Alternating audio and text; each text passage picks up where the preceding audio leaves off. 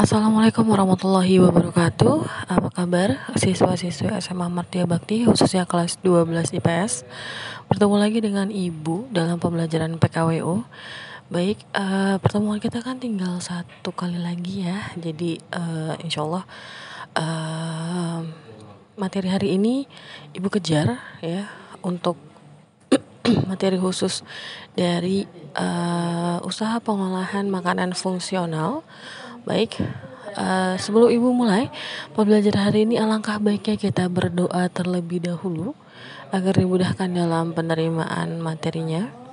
Berdoa dimulai.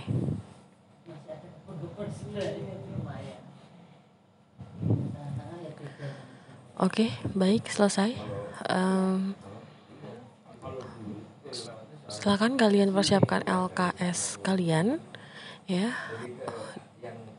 LKS untuk uh, materi pengolahan produk makanan atau minuman fungsional silakan kalian lihat bab 8 ya itu sebagai referensi materi hari ini Oke, okay, baik uh, Ibu mulai. Untuk makanan fungsional itu adalah makanan atau minuman yang diperkaya dengan nutrisi atau zat tertentu seperti vitamin, mineral, serat dan probiotik di luar nutrisi alami yang sudah ada di makanan tersebut.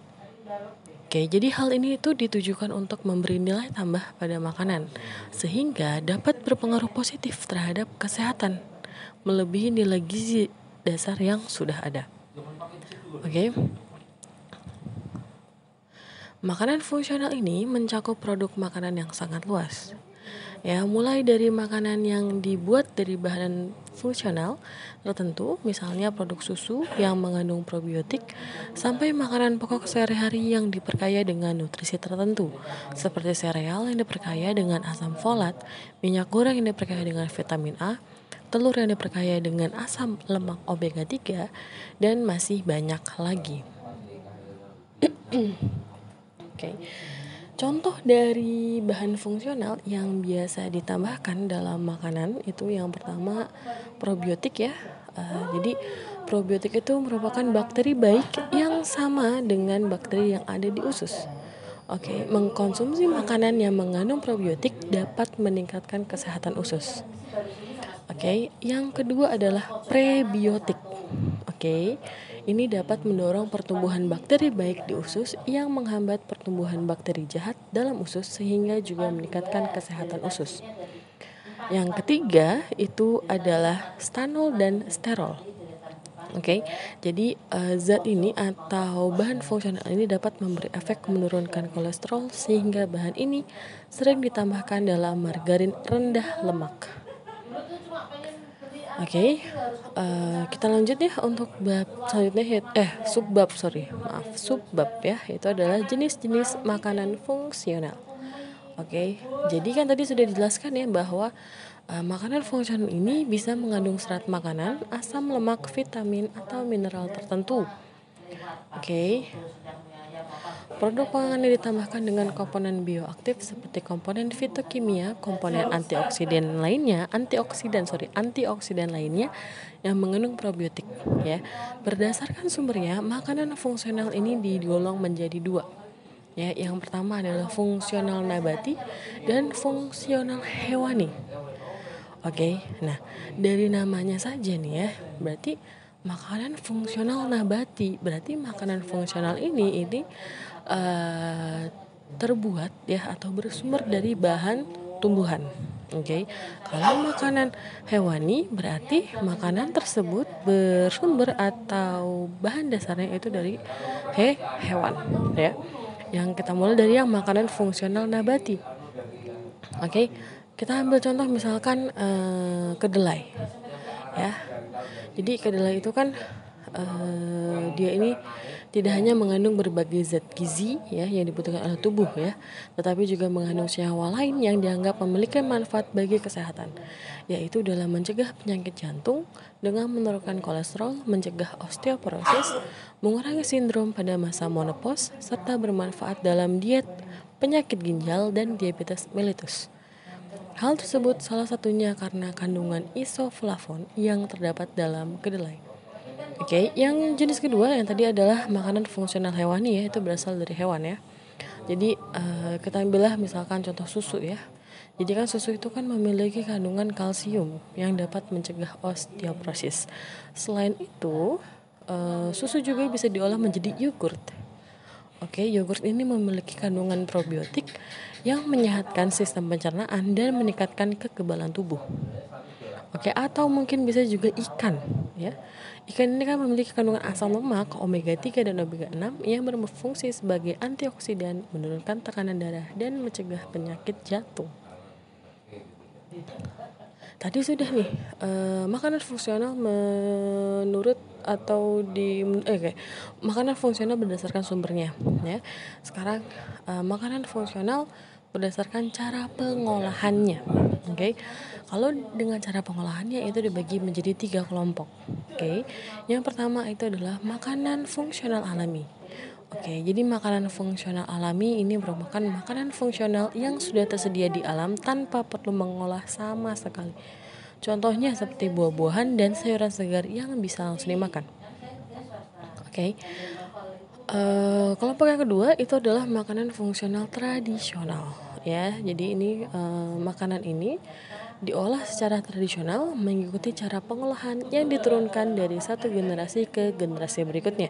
Contohnya tempe, tapai, cincau, brem, peyem, tauco, lempoyak, dan acar.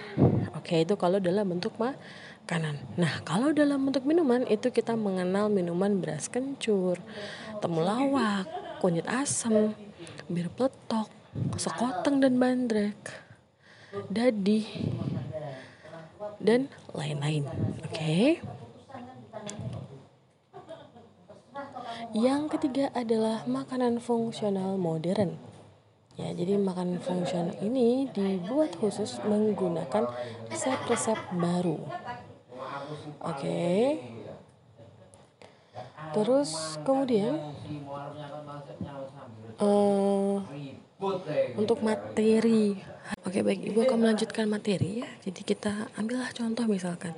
Kita mau usaha jamu ya Sebagai produk minuman fungsional ya. Jadi yang pertama kali uh, harus kalian lakukan ya uh, Yang pertama adalah menciptakan peluang usaha ya Untuk pengolahan makanan atau minuman fungsional khas daerah ini Oke, okay, ada beberapa hal yang harus disiapkan sebelum memutuskan untuk menggeluti usaha jamu tradisional.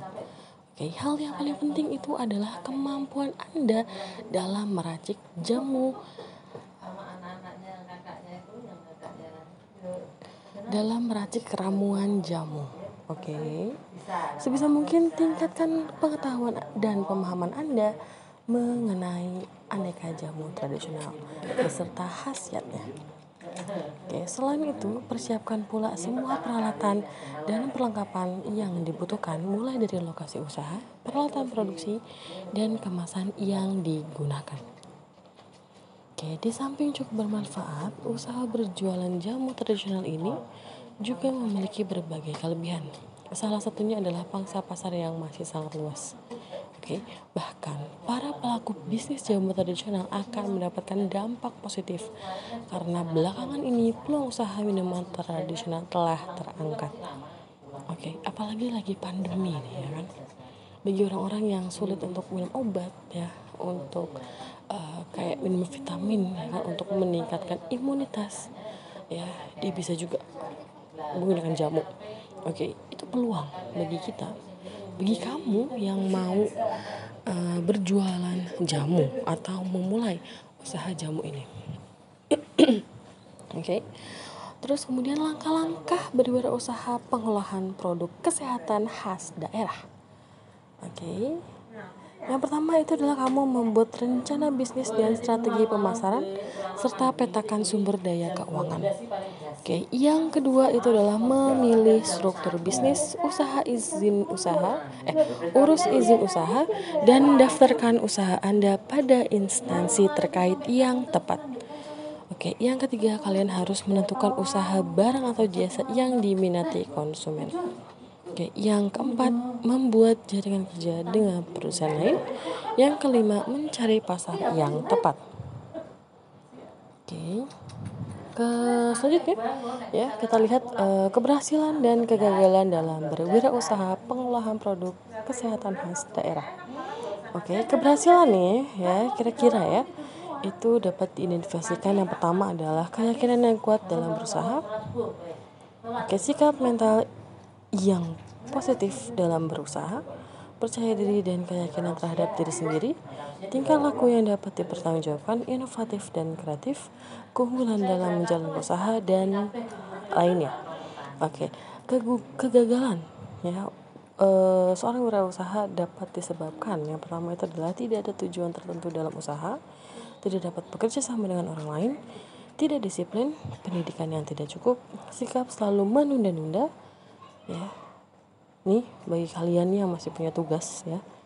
Oke itu bukan hanya kegagalan seorang berusaha ya tapi juga kegagalan bisa menjadi penyebab kegagalan anda. Kegagalan kalian kalau misalkan kalian suka menunda-nunda. Oke? Kemudian pengemasan dan penyajian uh, dari pengolahannya uh, khususnya jamu ini yang telah kita pilih tadi gitu kan ya. Jadi uh, penyajian dan kemasan itu merupakan tahapan akhir dan memegang peranan penting dalam suatu usaha. Pengemasan dan penyajian pengolahan produk khas daerah dapat bersaing jika dikemas dengan modern dan menarik. Oke, okay. bisa juga disajikan ala kafe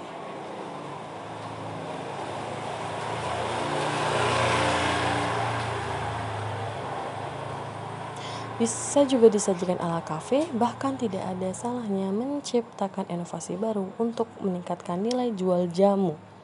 Inovasi tersebut dapat diciptakan dengan membuat produk berupa jamu instan, mengemas jamu menjadi minuman soft drink, atau bisa juga menambahkan aneka macam topping yang sesuai. Oke, okay? baik. Ya, itulah ya untuk materi hari ini. Oke, okay, minggu depan tanggal 29 kita ujian sekolah ya. Materinya kelas dari kelas 10, 11 dan 12. Oke. Okay.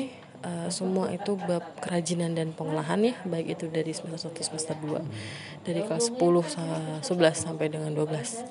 Oke, dipersiapkan sebaik-baiknya untuk ujian sekolah minggu depan. Oke. Uh, jika ada pertanyaan bisa langsung langsung bisa langsung di grup WhatsApp saja, oke, okay? atau bahkan di Google Classroom, ya. Sekian untuk hari ini, oke. Okay? Nanti uh, ibu akan uh, membuat latihan ujian sekolah ya di Google Classroom ya silahkan kalian langsung muncul ke Google Classroom aja ya itu adalah latihan soal dikerjakan latihan soalnya ya itu karena sebagai uh, apa namanya sebagai uh, kehadiran ya untuk kalian yang mengerjakan ya jadi ibu anggap hadir oke okay. Cukup sekian uh, ibu akhiri. Assalamualaikum warahmatullahi wabarakatuh